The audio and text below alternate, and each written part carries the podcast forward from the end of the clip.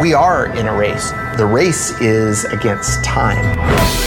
I have been a rich man and I have been a poor man, and I choose rich every time. Don't be one of those people 20 years from now are going to be walking around in a 9 to 5 job, miserable and angry and bitter.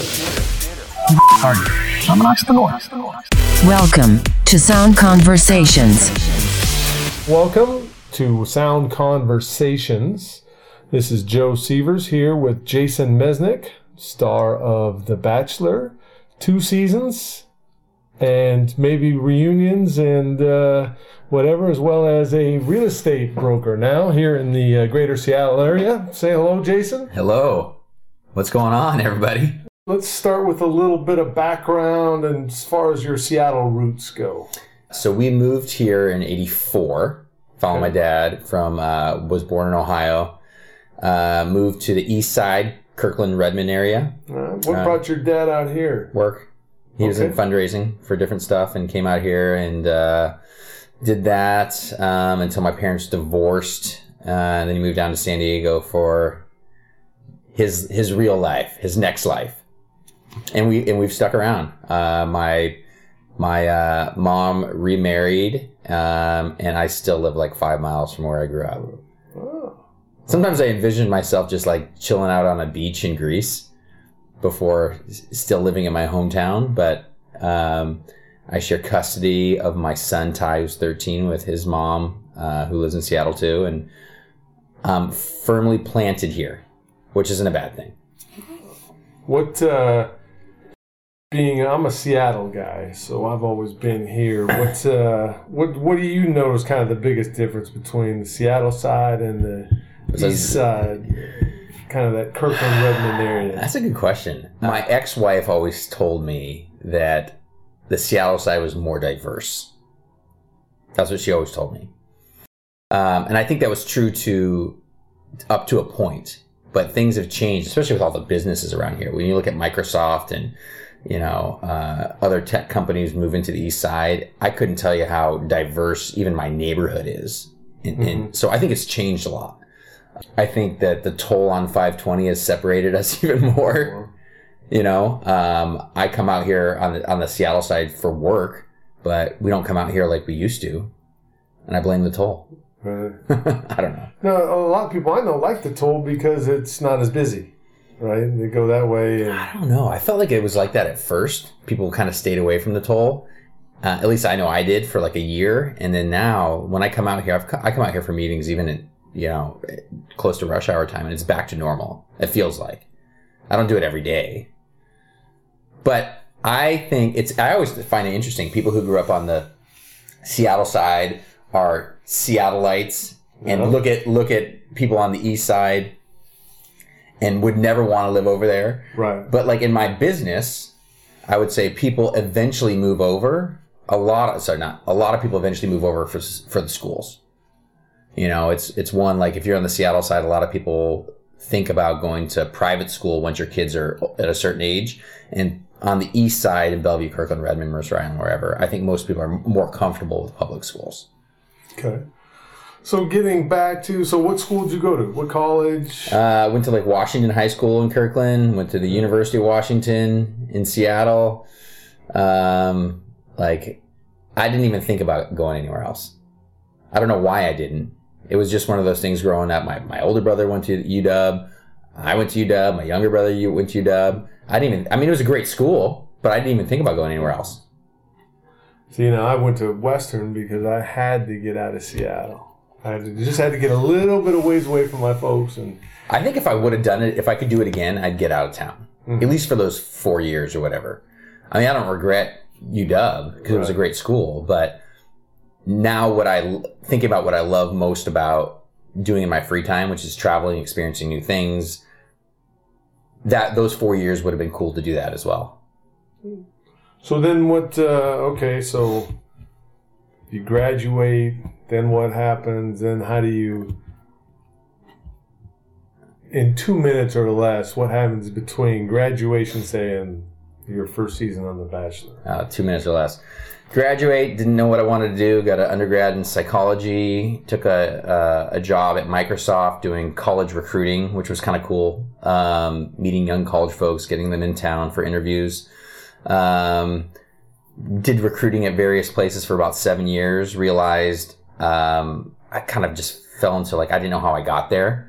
That's where I met you. I was like, you know what, I'm kind of done with this recruiting thing. We met at a golf course, doing the golf industry thing. Um, I spent four years doing that, and that was actually the downfall of my marriage. My initially, I mean, just because you're always gone. Right. It's a hard, it's a hard gig. You're gone every weekend. Um, And especially, you know, the thing I always found was weekends were your busiest time, right? So it's one thing if you're working weekends, another thing when your weekends you're slam packed busy, and then you know your spouse is it's home, and they want to spend time. Yeah, they, they're they've got nothing going on. yeah, and then you don't have your day off is Monday or Tuesday, Yeah. and they're in the throes of work and they're Yeah. busy with that. and you just miss each other. So. Yeah. You know, that was, uh, so after that, I got into the insurance business, working for a guy I met through golf. mm-hmm.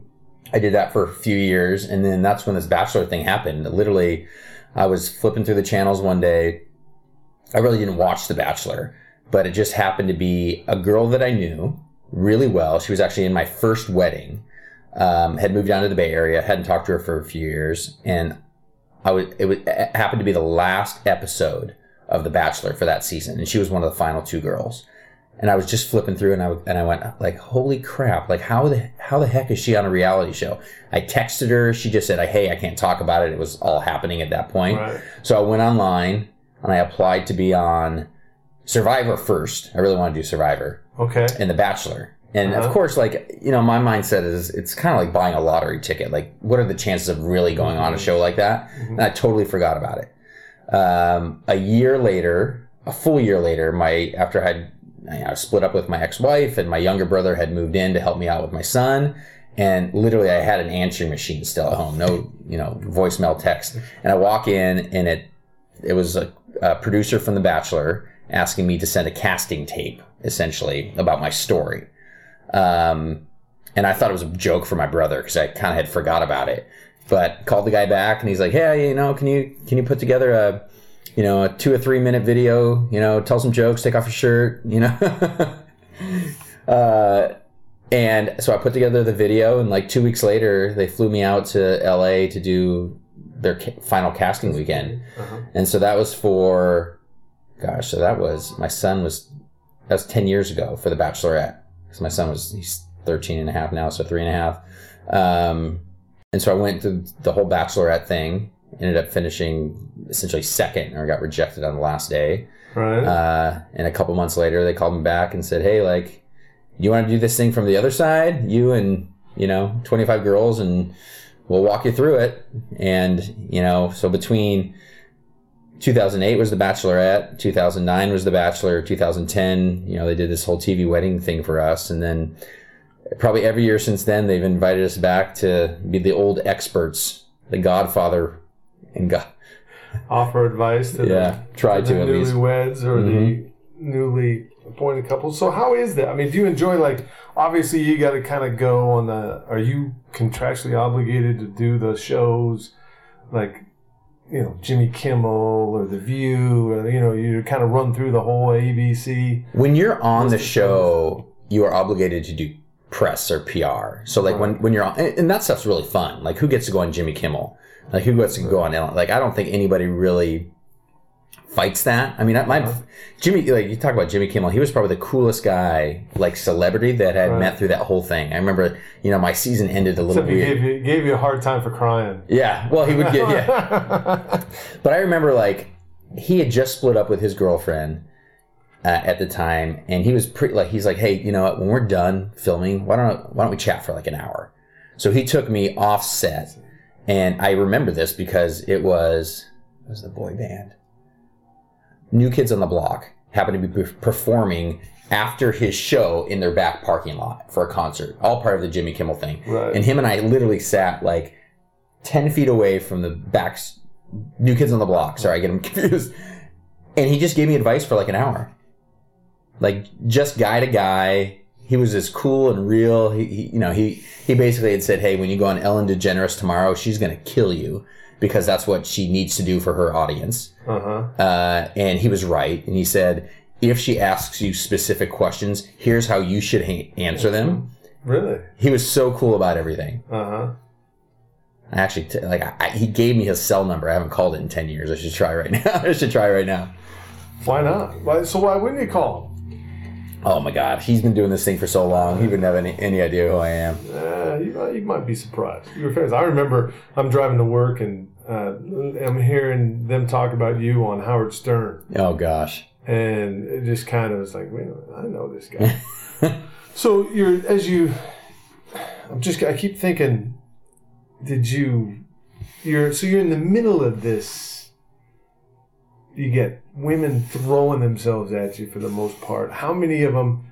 I mean, it's human nature to be competitive to a certain extent. And when you, I mean, you've seen both sides of it. Yeah. Did you, was it, when you made it to the second with what was her name? Deanna. Deanna, yeah. Deanna, right? Is that like a, looking back on it now, was there some of it just wanting to win? Was there, Well, I think it's more. or- I think it's more than that because they create an environment where you're in a bubble. So let's just say you're just one of the 25 guys, and Michelle, all right, Michelle is the Bachelorette, and there's 25 guys, okay, and you say day one, I come up to you as a producer, and the producer says, "Hey Joe, you like Michelle?" You're like, "Yeah, that's why I'm here." Week two, so you're like, "Do you think you could date Michelle?" Yeah, I, I told you last week I was here. I think she's cute. Yeah, I could date her. Week three would be, well, do you think you could date her long term? And there's a million conversations that go on in between. You're not talking about any other girls. You're not talking about Jenny or Molly or anybody else. You're talking about one person. So week three, you're like, yeah, I told you last week I thought I could date her. This week I could, of course, I could date her long term. Week four, you know, do you think you would ever have like strong feelings for her? Like, yeah, but I told you last week that I could date her long term, and the week before I told you that like I could date her. So you go through that after ten weeks if you're there long enough. The question finally leads into like, do you think you're falling in love with her? And you're like, why? We've been talking about her forever. I'm not talking about it. Yes. Hmm. So it, there's a lot of leading questions, and there's nobody else to talk about. Like they don't, the producers don't let you bring up anybody else because there's nobody else right, right? There's no other girls except for if they're um, working on the show, producers or something like that. Um, so as the leading questions go on, yes, it's yes, relationships can happen, but I think the reason that it doesn't work out for most couples is because it's not supposed to. right, You know, it's like, well, we were only going through these questions, and once I got out of my bubble, I realized like, holy crap, there's three and a half other billion women, if you're attracted to women, that I like, or that there there are options for, versus just this one. Mm-hmm. So did what, what's it like sitting there when you know she's on a date with? I think the guys were different, so I, I, couldn't say what it's like for the girls, but overall, you know, you go down to let's just say there's ten guys left or fifteen Right. guys left. You're really just hanging out. You're sitting around. You know, you're the, the, you don't have your phones. Um, you don't have any like magazines or TV or anything like that. So you're really just sitting around talking. So you're talking about your life. You're drinking beer. You're barbecuing. And most of the guys, I would say, every season, 95% of them get along really well. And you realize you're there for a show mostly. But I think it probably starts to feel more real when there's like the last couple. Because that's when all these leading questions finally come to the point where, like, okay, you, you, you said you were going to date her. Could you date her long term? And all of a sudden it's like proposal day. And then you start going back and forth of like, do I really want to marry her? How well do I know her? I mean, after two months, you may have spent a total of 48 hours with her or him. So realistically, you don't know the person that well, but you're still having to make a decision like that. And you're being pushed by a bunch of TV people to, to try to make a decision. And with with that decision, obviously you switch decisions mm-hmm. on It worked for me. One yeah, no, it, it worked out great. But what was, you know, I mean, regardless of that situation, it's kind of more in terms of talking to our listeners and people. What I took away from that is, how do you? I mean, that had to have taken some fortitude to put up with the public backlash mm-hmm. and all this and so many things get distorted in the media, as you well know, and you're the bad guy or, or you're an okay guy or how could you do this? And people don't know what really went on behind the scenes. And I'm not looking for you to necessarily air any dirty laundry or anything like that, but kind of walk me through a little bit of your decision making process of going, okay, it's not going to work with this gal. I want to give it a shot. Mhm. What made you think that like Molly was going to give you a shot? Well, I didn't know. So I had called after it hadn't worked out with the other girl, and it'd been two months. Like outside of what people see on TV, like there's a big gap, right? You stop filming, then there's two months before it even airs, right? And then you're still, then there's another three months, two months before the end of the show. So it could be like a four month gap. Did you can now? Can you talk to him? Can you see him? Can you hang out? You can see the person you picked, yeah. Okay. I mean, they, they'll fly you out to LA and do some secret, like they'll rent a house and you'll fly into one airport and somebody else will fly into Burbank and then, you know, secret cars will pick you up and drive you to like a house they rent out for Okay, you but you can't like go out and hang No, out in no. public. No, no, no. like. Yeah. Um, uh, but my decision process, the way I made that decision was one, I called up the producers and I said, hey, it didn't work out with First Girl. But obviously, Molly, my wife now, um, I'm very curious. Is there an opportunity for me just to grab a cup of coffee with her? Something. Uh, because in your contract, it says if you talk to somebody that we don't want you to, you've got a $5 million uh, penalty that Really? you they could sue you for. And I said, well, I mean, I don't have five million bucks. Like, I can't do that. So the producer said, well, we're asking Molly to be the bachelorette next year. So if you want to talk to her, you can talk to her. We're going to fly you guys in early and then you can ask her whatever you want.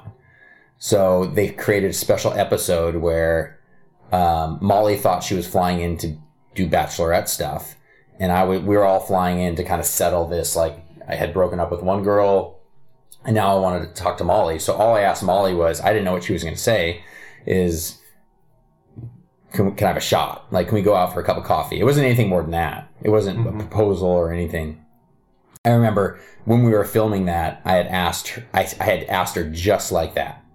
I had said, hey, like, can we just grab a cup of coffee? And the producers literally stepped in in the middle of it. And Chris Harrison, the host, goes, no, no, no, no, that's not how it works. You need to get up, kiss her passionately. We'll give you a rose. And I was like, no, that's not how. Like, so they have a vision of what they want to see, Right. um, and it's you've got to really push. Like they can't make you really do anything, but you think they can. So I had to push back, and I think eventually they got us to give like a little peck, but neither Molly and I wanted to. We didn't. We didn't know. We were still filling each other out. Mm-hmm. Huh. You gotta, you gotta have a strong backbone to go through that. Right. And then okay, so now everybody's flooding you with a whole bunch of stuff. Yeah. What do you? I mean, you find out who your two friends are? kind Well, of I think everybody in my cir- like everybody who knew me, it's more of the people who don't like anybody who watches saw in an hour, probably not an by the end of that proposal to the first girl, Melissa, which is like is the last five minutes of that episode, and then to the first fifteen minutes of the other episode, they saw me propose to a girl, break up with her, and ask another girl out. When realistically, that was over like two months. Right. In my in, in the real world, it was over two months. We had dated for a while. It didn't work out. Uh, it wasn't working out for me. She had somebody back home already, but it appeared, and it was great for the show. But it appeared that this scumbag broke up with somebody, or proposed, broke up, and asked another girl out. Where I think if you did it over like in the Kardashian time, if it la- if it was over like a full season, people would have gone, "Oh, I get it." You know, they didn't work out. They started dating. He started dating this other girl, but it happened in like 15 minutes. So it ends.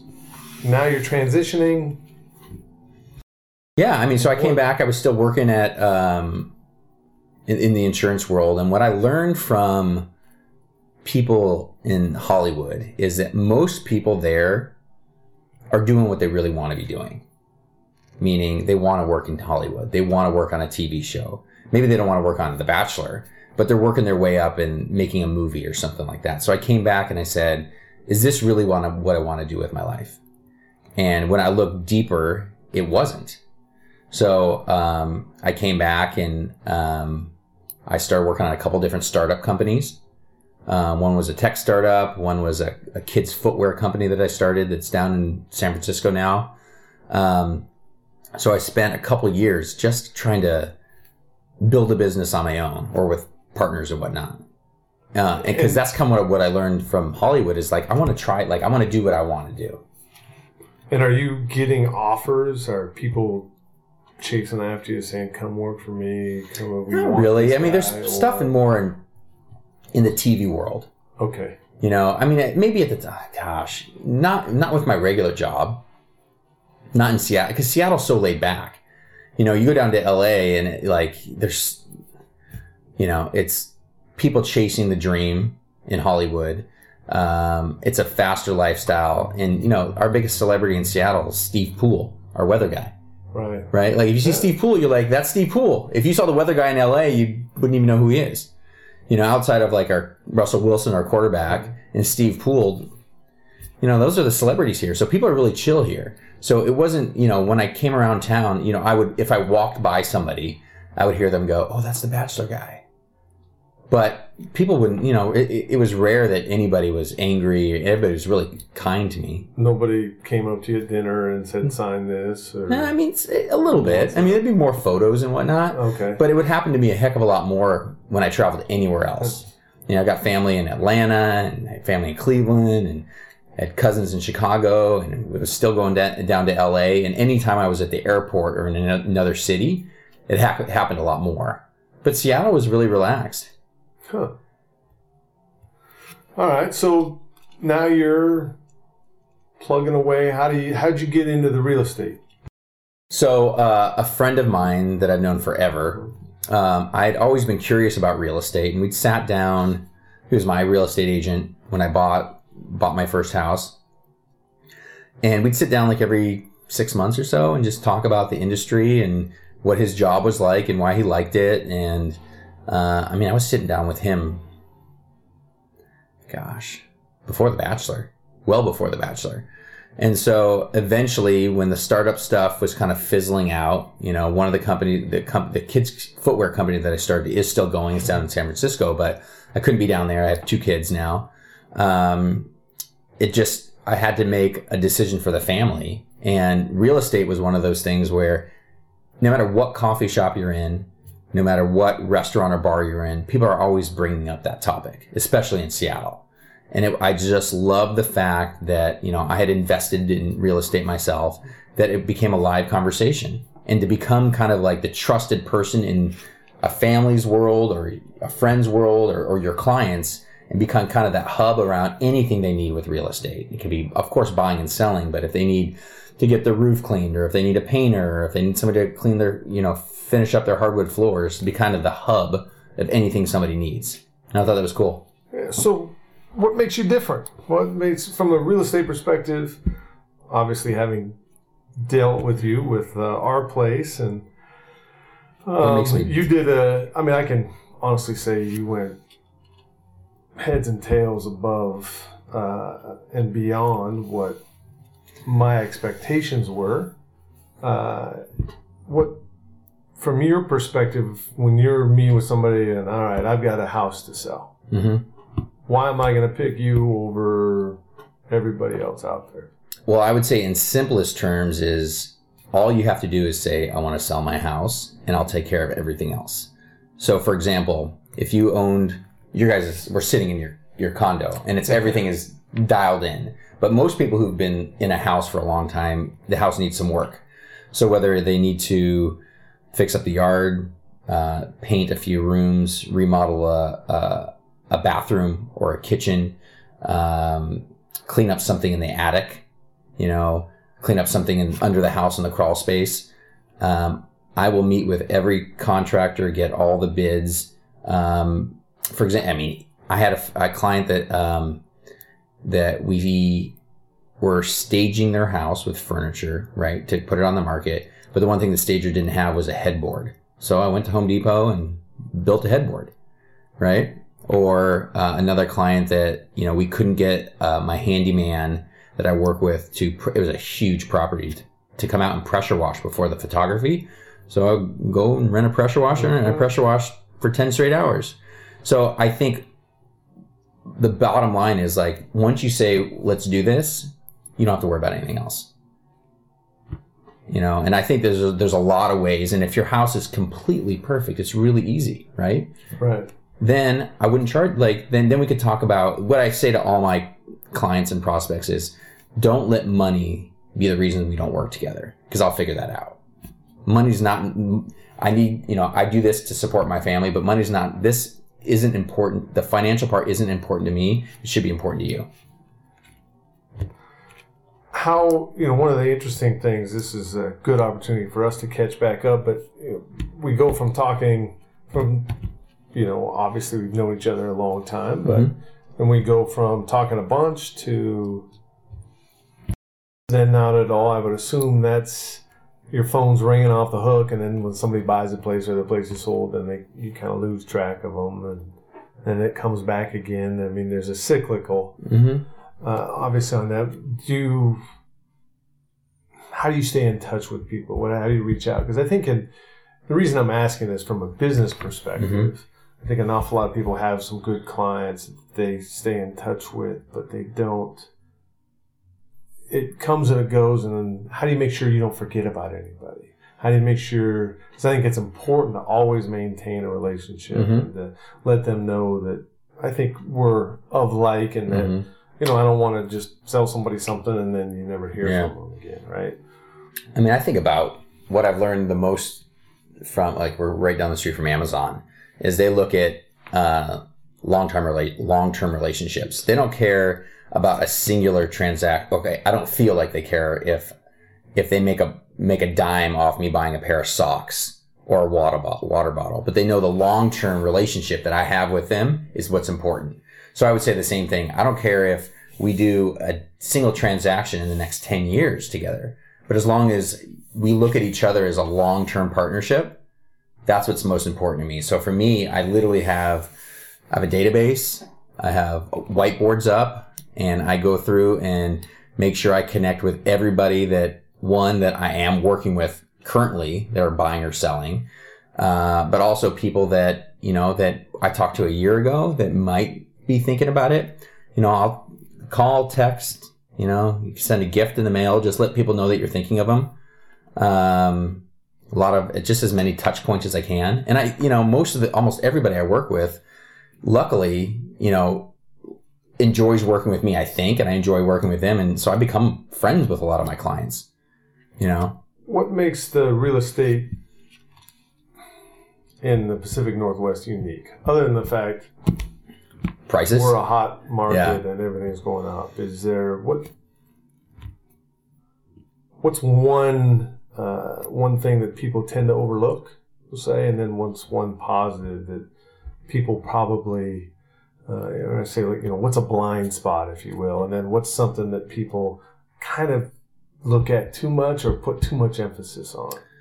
Well, I think a blind spot is is uh, there are a lot of people moving to town are looking at stuff that's brand new and very expensive, right? In any market, like let's just say you're living in uh, a pocket and shoreline. You look at a new house that's a million bucks when the house down the street is six fifty, or if in Kirkland it's uh, 1.2 million and the house down the street 700 and you walk through all these new construction houses and you want that. You want new you don't want they call turnkey you don't want to do anything. But the truth is some of the houses that are older are built with better construction better materials and all they need is a facelift right? So as long as it has like good wood and good bones you could turn that $650000 house put minimal amount of money but you've got to have the money to do that and make it beautiful Mm-hmm. so I think there's a blind spot. Like there was there was a report um, just a couple months ago that on the so Bellevue and Kirkland, around plus or minus seventy percent of all the homes on the market in Bellevue and Kirkland were new construction. So the challenge with that is that's what people see, right? You're walking through, and of course, who doesn't want that? But you don't have it's you know, there's a premium you're going to pay for new construction. And if you've got the right contacts, and that's where I think I add value to some of my clients are, um, we can get this done. You don't have to hire a contractor to, you don't have to hire a contractor to paint, right? Right. You know, you don't have to hire a contractor for a lot of things, but you can get things done for a lot less of the cost and make them beautiful and awesome. So I think there, that's a big blind spot that a lot of people fall into now. Favorite house that you've sold And I sold uh, this one. besides this? Hey, good, good recovery. Nice save. I sold, uh, got, you know, this was about six months ago. I had listed a penthouse in Bellevue. Um, it was 6,500 square feet inside and 3,500 square feet of deck space. I mean, just, I mean, the deck is bigger than my house, right? Um, and so we, so, I sold that. Um, we had listed it for 14 million and sold for about 12. Um, and it went from, so the seller was a client and friend of mine. And now the buyer has become a, I was just over there the other day and it went from a place that, um, was really cool and he used to host events and nonprofit stuff, um, because you get a panoramic view of all of Washington, let's just say. Um, to now, you, the, the view's still there, but it was a younger couple who bought it, young, you know, younger, still in their forties, um, that just what opens their this penthouse up to kids. And literally now, we were there the other day, and there was a thirty foot roll of butcher paper that was all across the ground, and all these kids are using magic markers, and you know, the, there's a hot tub on the deck, and they're watching a Disney movie. So I went from a place where I knew and I was buttoned up, like with a red carpet rolling out, which I really like to go to, to now a place where I can bring my kids. Uh-huh. So it's- I mean, it's it's incredible, you know. So I, I mean, I'm lucky enough to still go there. Swing the pendulum the other way. Most challenging place you had to sell. What made it? Challenging. I mean, in this market, but Yeah. Well, I think one one of the first houses I sold um, was a Rambler in Renton, and um, when you do when you sell a house that's on septic tank, right? So if it's not connected to plumbing, um, you're entitled to do an inspection on the septic system. And what we found there was that part of the system had disintegrated. And I come back and I'm new into the business. Come back and talk to my boss who's been doing it for a long time. He's like, never come across that. Sorry. Call the other guys that have been in the business for 30 years. Sorry. Never come across this. So what do you do? Right? So luckily, if you're, I was representing the buyer, that the seller, the septic wasn't in the, in play, in a position where you could fix it. So they actually have to hook up the sewer line, which is much, which was beneficial to my client. So kind of going through this, but like literally the day that I'm there and we realize the septic has disintegrated and it was like the one house that my client could afford. She's a single mom and she was just excited to be a homeowner. I just remember going in there going, "Ah, like this, take me out of it. Like she really wanted this house. And at the end of the day, it turned out to be a great thing for her because she got the house that she wanted. It was now connected to sewer, but literally we were sitting in crap. You mentioned spending a couple of years trying to figure out afterwards. After the you know reality show, you're not a Hollywood guy necessarily. You're not going to be on TV doing that, and then your insurance wasn't for you either, and startups trying a couple of things. What advice would you give somebody making that, trying to figure stuff out for a couple of years? How could you shorten that up if you will. I mean, some of it's a learning process, but yeah. you know what I'm getting at. I mean, it's kind I of just I always think that I always think that anybody who's done something really well didn't do it on their own, right? Like if you look at, um, just come back to our area. Um, Microsoft, Bill Gates wasn't by himself. Jeff Bezos wasn't by himself at Amazon. Um, or Apple, that's not here, but like Steve Jobs needed somebody else, right? So I would say a lot of people are afraid to ask for help. Mm-hmm. But I would say that's the one thing I've learned is people want to help you. And there are mentors you could find, and they don't have to be Bill Gates, right? But you could find people who are willing to help out along the way. Um, so that's the first thing is um, be open to trying to build something together with somebody, right? Um, and secondly, and I remember one of my old bosses didn't love that I thought this way, but I really pushed back is you never know who you're going to meet along the way. So when people, so I spent, especially when I was doing insurance, I would network with everybody. It was like, you never know where one relationship's going to go. You never know who knows who. So I'd spend a lot of time just being open to having a cup of coffee with almost anybody that I would come across. And I still to this day, so if somebody reaches out to me, you know, wanting to network or grab a cup of coffee, I'm always open to it. So I would say start, if you're young, start building relationships like outside your comfort zone right away because you never know where those are going to lead at all. and that's one of the things that I'm. To me, it's not well, not the sharpest knife in the drawer. So it's never going to be what I know. It's always going to be kind of who I know. Yeah. And nobody then- and nobody does it on their own. I mean, nobody. There are people like I look at my business. There are people who try to do it on their own, but they are people who are probably a little bit more introverted. You know, maybe less trusting. But I think about the best real estate brokers. They actually are teams, not people. Um, the best companies, like we already talked about, they're teams of people Right. right? Right. And I think that's okay. And it's way more fun to work. I mean, I think it's way more fun to work with people. I would agree, definitely. What uh, what's next on the horizon? As you kind of look down the road, are you specializing in a real estate niche or anything? Uh, I don't know. I mean- trying to. I love people who, you know, I, I wouldn't say it's a niche. Like I market towards the east side, but my clients take me everywhere. You know, so you know, it's, I'm still in general Seattle broker. Um, I am curious where real estate's going to go. Um, not values of houses, but you know, there's so much information based on technology. Like how are people are going to want to buy and sell in the future? So that could lead me to another startup. You know, I know there are other companies trying to do that. You know, Redfin and Zillow and you know technology companies, but um, I don't know if any, anybody's really figured it out yet. So I like so I could put my startup hat back on, but it would be all real estate related. Um, but you know, in, in general, day in and day out, you know, I spend my time helping my clients sell their homes and helping buyers buy stuff, and I really enjoy it. You know, it's great. It's a great balance for my family because my wife Molly's in radio. She has to work leave every day at about 4:30 for work, so I get every morning with the kids. And so I can't start work until I get them off to school, which is cool, and my business allows me to do that. But on the flip side, Yeah, I would imagine not many people want to tour a home at 6 a.m. n- not usually, but you know, I can't like I can't leave and go to the gym. Like some people like to work out before work, Right. and I can't do that unless you know.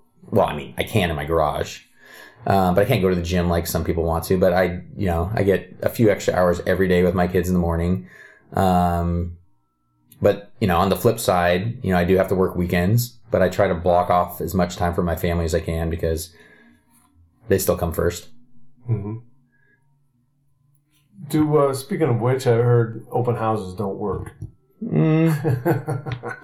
The And I- primary. I, would, I would. That's got to be a pain for you to sit there on Who a told you Sunday that? afternoon.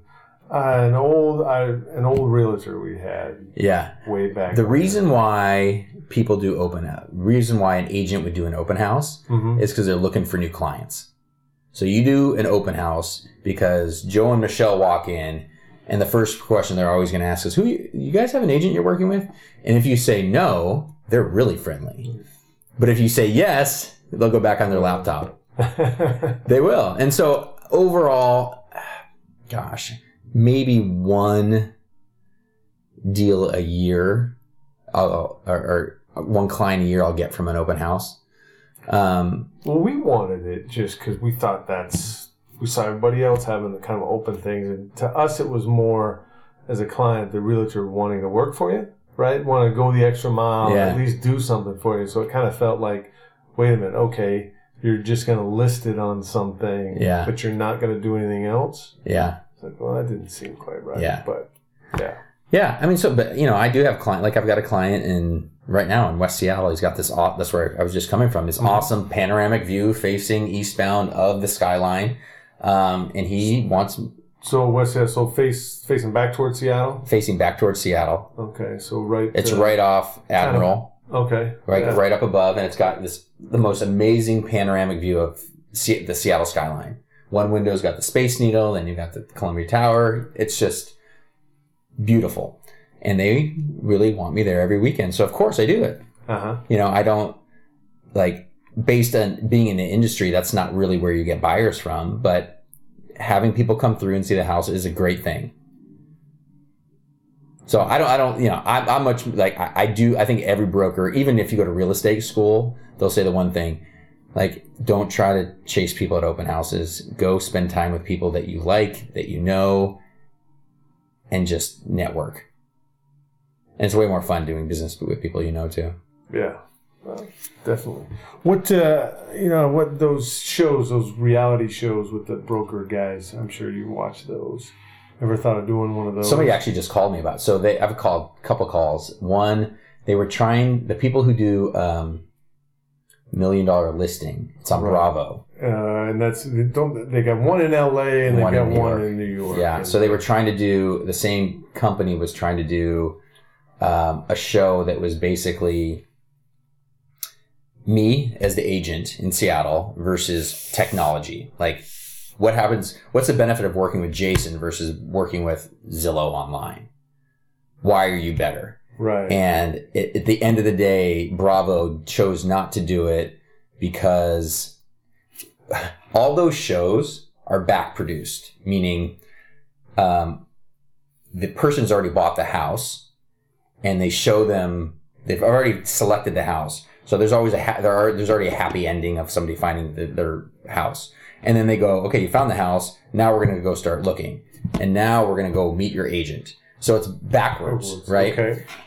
Bravo didn't want that. They said we need a guaranteed happy ending, and we're gonna only we're gonna film it like you're gonna meet your clients, you're gonna go look for houses, they're gonna buy a house, they're gonna move in, and you can't guarantee that in any deal because something could happen with the house, something can happen on the inspection, something can happen with the financing, and so there's a reason why everybody who does a real estate reality show does it backwards because you know there's gonna be a happy result and Bravo didn't want to do that. So, anyways, I've, I've had a couple calls recently, and I would do that for my business, but I don't like I don't have any urge just to be on TV.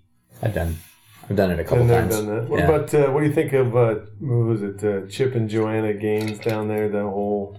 I think it's cool. I just, I just keep looking at those prices and just go, wow. But that's what. So the other call I got recently Let's move was to Waco. I don't know about that. though. yeah, but I mean the other call I got recently was um, another show on Bravo where um, they wanted to build a team of house flippers, right? Okay. So like like like the guys in New York, they wanted to create characters around people in Seattle that do house flipping.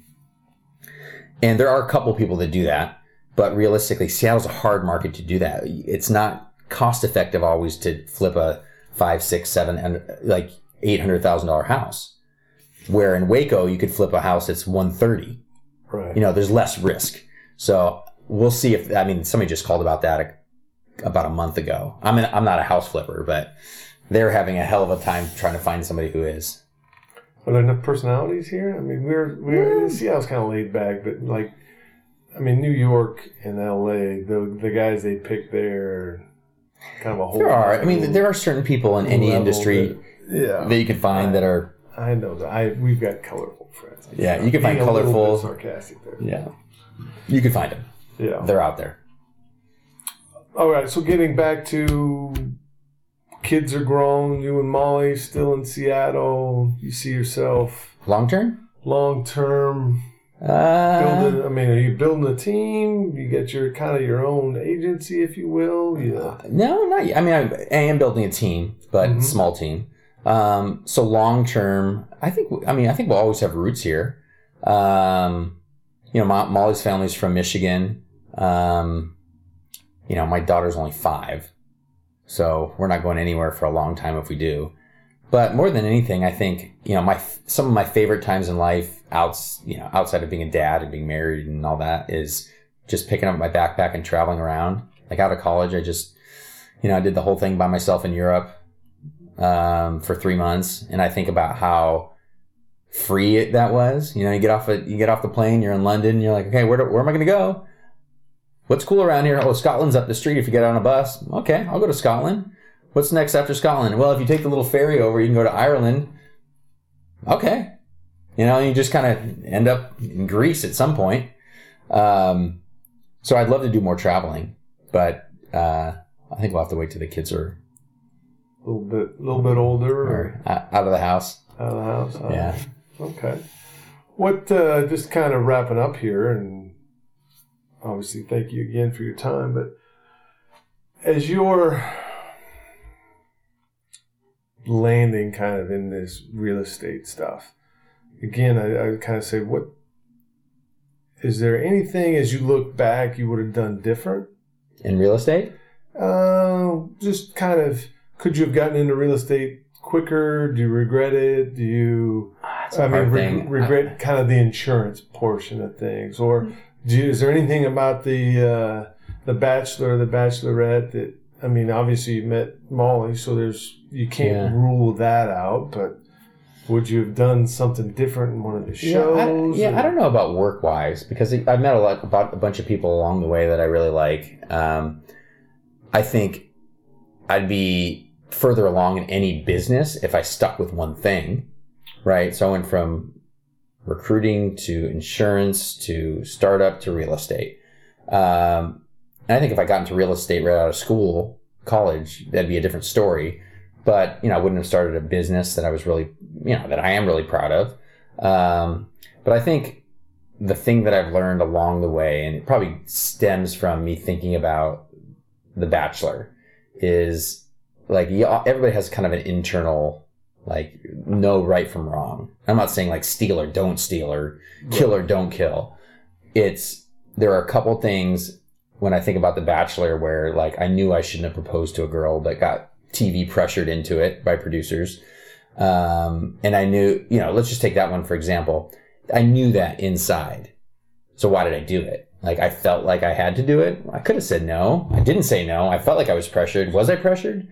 Um, I think, um, I think I have a pretty good internal clock, and I think most people do. Just trust your gut. You know, st- stay with what, and that's what I would say to a young person too. You know the difference between right and wrong.